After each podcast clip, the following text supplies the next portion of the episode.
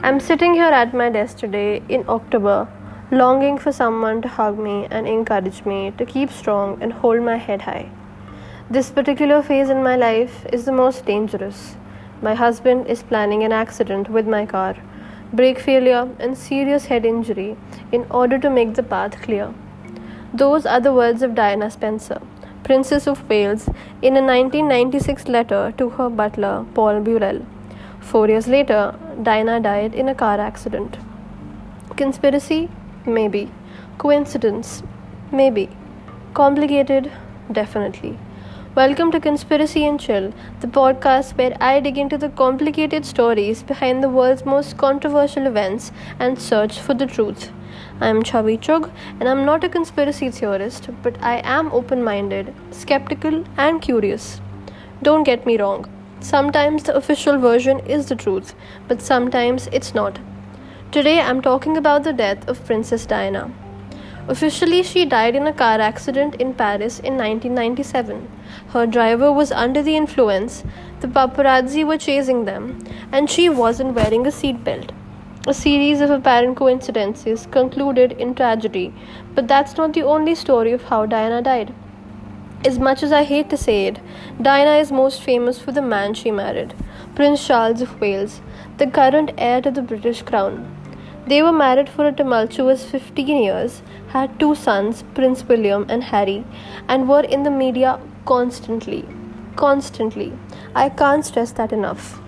As soon as the royal engagement was announced in February of 1981, Diana was never able to leave the spotlight again. Think about everything you've heard about Meghan Markle recently and amplified by 10 because Diana was going to be queen. Unfortunately, she suffered this public attention without ever ascending the throne, and the attention didn't diminish even slightly when she and Prince Charles divorced in 1996 because Diana died just one year later. Just after midnight on August 31, 1997, the Mercedes S280 carrying Diana crashed into the 13th pillar of Paris in Pont d'Alma tunnel. Diana's lover, Dodi Fayed, and their driver Henri Paul died immediately. Diana died from her injuries, namely a torn pulmonary vein and displaced heart, four hours later. Her bodyguard Trevor Rees Jones was the crash's sole survivor her sons William and Harry were only 15 and 12 at the time. It was a tragedy, but many people believe it wasn't an accident. Before I jump headfirst into conspiracy theories, I need some context. First, the commonly accepted history leading up to the crash, and then the official version of what happened to Princess Diana that night in 1997. But before that, I want to provide a quick aside on conspiracy theories and why they interest us. Conspiracy theories hinge on a concept called agenticity. Agenticity is how a person looks at a series of events, finds a pattern, and assumes it means something. This is convenient if, say, you break out in hives whenever you eat watermelon, so you assume that that means you're allergic to watermelon and stop eating it to avoid another outbreak of hives but it's less convenient given that life is random. We don't have an obvious explanation for everything. So, how do we find meaning? Historically, humans find meaning through stories and storytelling. If something doesn't make sense, we create a story to explain it. Think about ancient folklore which proposed solutions for the mysteries of life. People need answers, and if they don't get a satisfying answer, they create a narrative that aligns with the facts they have when creating these stories and searching for solutions. Many people like to use Occam's razor, the concept that the simplest answer to a question is the correct one. But we know the truth, even when everyone takes it for a fact, can be complicated, especially when the true story doesn't comply with agenticity and follow a logical, understandable sequence of events. To put it in movie critic terms, sometimes there are plot holes in the truth, and real life plot holes are open to being filled with conspiracy theories, creating new and intriguing stories. Personally, I love stories, which is why I am excited to dive in, regardless of the lines between fact and fiction, which in this podcast may get a little blurry. In general, I don't believe the earth is flat, lizard people run the government or NASA faked the moon landing, but I do believe that those are fascinating ideas and the stories around them are worth telling. The most important person in this story is Diana herself.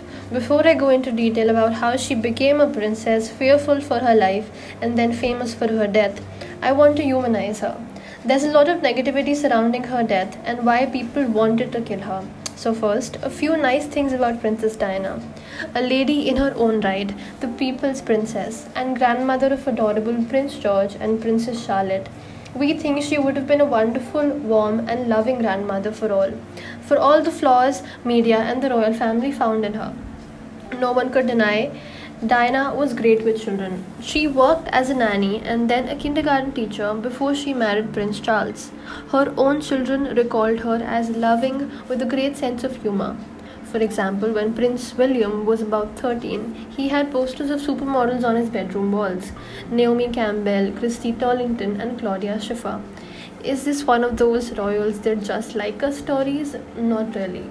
When William came home from school one day, he discovered the models from his posters were in his home. Living, breathing Naomi Campbell, Christy Turlington, and Claudia Schiffer smiled and waved at him. William was speechless. For Diana, it was hilarious. Well, despite their connections, Diana tried to keep her kids grounded.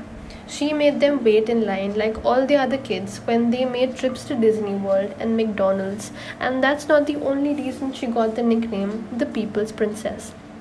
In 1987, at the height of the AIDS pandemic, patients were treated like lepers. It was commonly assumed that making skin to skin contact with an AIDS patient would get you sick.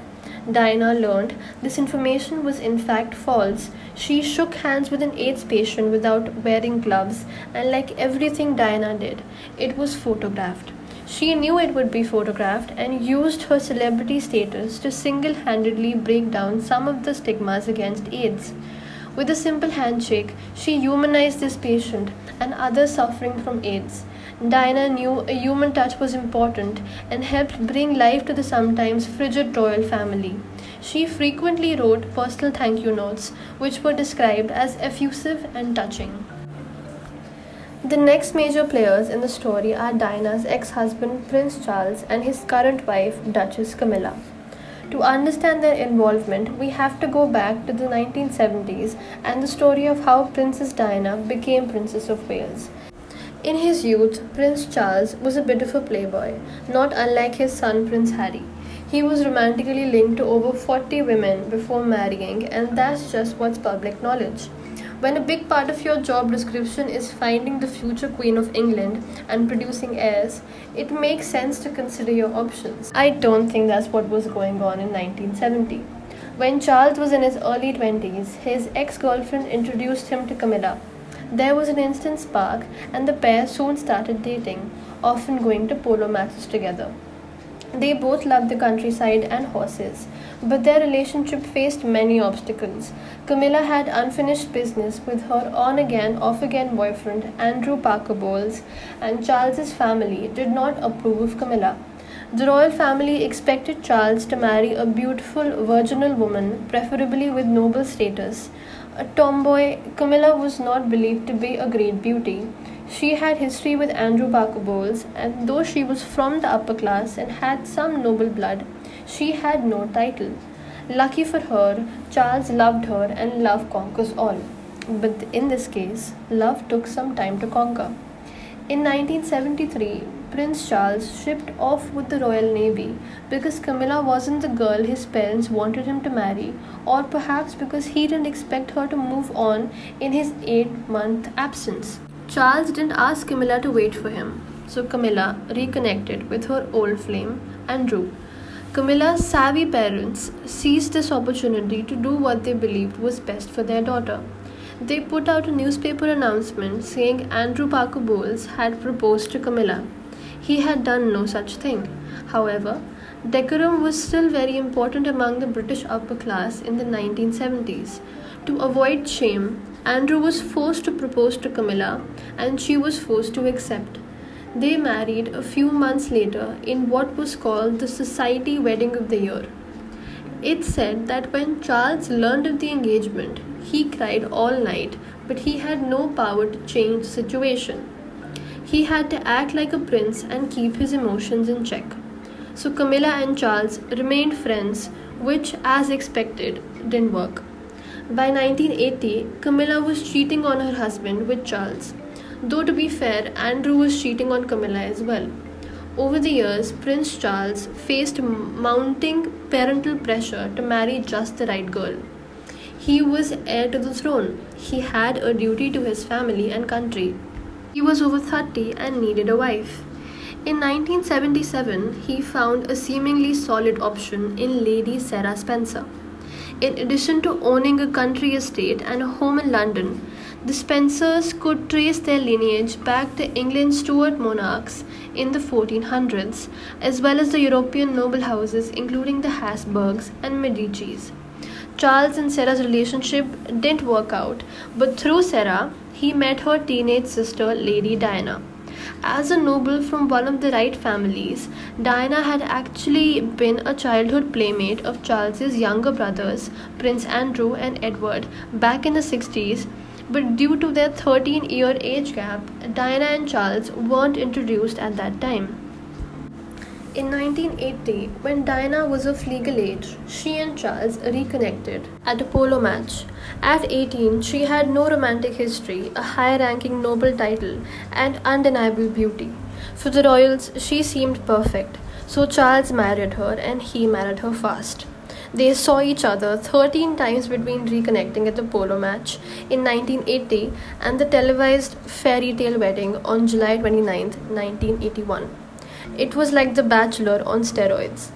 Like most Bachelor franchise relationships, it was a mess because, like many Bachelor contestants, Diana came with baggage.